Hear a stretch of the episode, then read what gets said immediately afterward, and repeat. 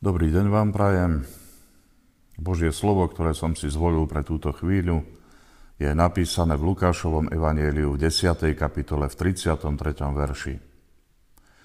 Prišiel však k nemu pocestný Samaritán a vidiac ho, zľutoval sa nad ním. Jedno z najznámejších podobenstiev je podobenstvo o milosrdnom Samaritánovi.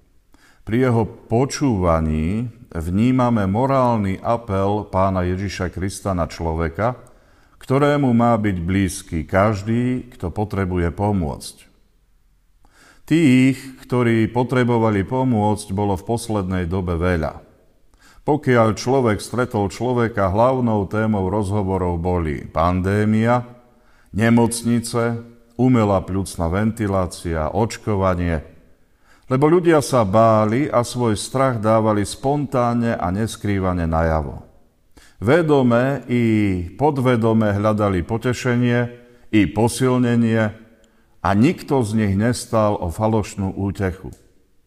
Všeobecne bolo cítiť bezmocnosť na strane vystrašených, ale veru neraz aj na strane tých, ktorí sami mali potešovať. Počúvať v takejto situácii podobenstvo o milosrdnom Samaritánovi bolo neraz doprevádzané pocitom priamého obvinenia. A čo si urobil ty?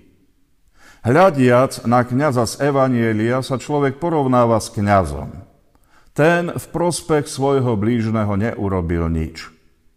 Hľadiac na Levítu sa človek porovnáva s Levítom.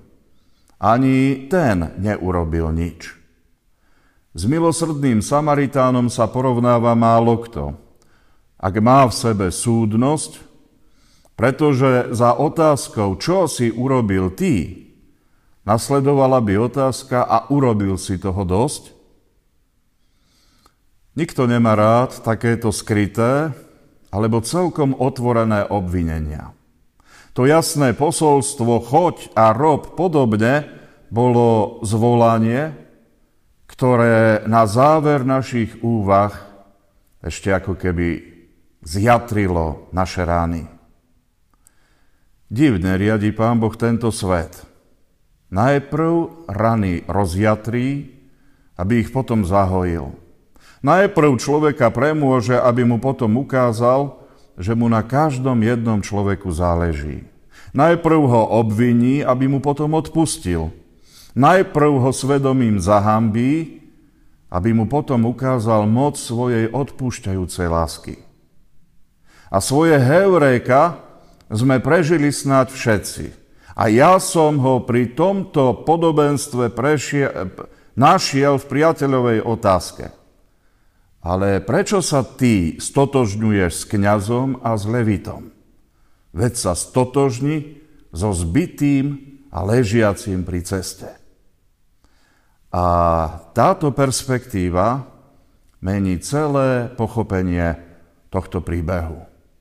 Tak radi sa pasujeme za záchrancov a toľky to od nás čakajú, že sme si až zvykli sami seba takto vnímať. Zachraňujeme svet, ľudí a takto iste má byť.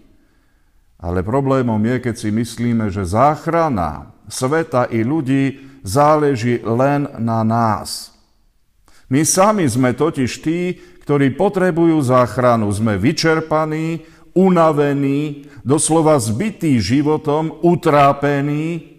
Neraz sa nevládzeme ani len pohnúť z miesta, na ktorom sa nachádzame. No a práve vtedy prichádza ten, na ktorého v živote zabúdame a s ktorým popravde aj málo kedy počítame. To Kristus je tým Samaritánom. Cudzincom vo vlastnom svete. Nenávideným, neprijímaným, odstrkovaným, opovrhnutým.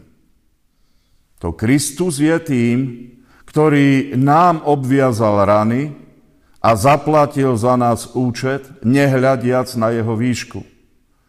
To Kristus sa o nás postaral hoci my sme o to ani nestáli. A pritom celým svojim životom dokazoval svoju lásku voči nám. Podobenstvo o milosrdnom Samaritánovi má aj tento rozmer. To my potrebujeme pomoc a Kristus nám ju prináša. Buďme mu za to vďační. Amen. Hospodine náš Pane, pomôž nám, aby sme ťa prijímali ako spasiteľa, ktorý prichádza do nášho života, aby nám pomohol a zachránil nás. Daj nech Tvoje Daj nech Tvoju prítomnosť vnímame s vďakou i s vierou, že Ty sa o nás staráš a pri Tebe nám nechýba nič. Prosíme, osvied nás svojim duchom, aby sme boli trpezliví a tak vo všetkom odovzdaní Tebe, Pánovi svojho života. Amen.